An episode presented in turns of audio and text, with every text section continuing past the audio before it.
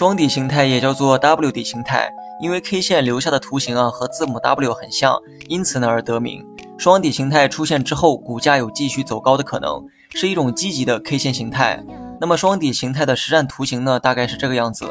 值得注意的是，当 K 线形成第二个底部的时候，并非双底形态的真正确认，而是当股价反弹并突破上方颈线的时候，才是真正意义上的双底形态。突破之后。颈线到底部的这个区间都将成为今后的支撑带，有利于股价获得支撑并继续上涨。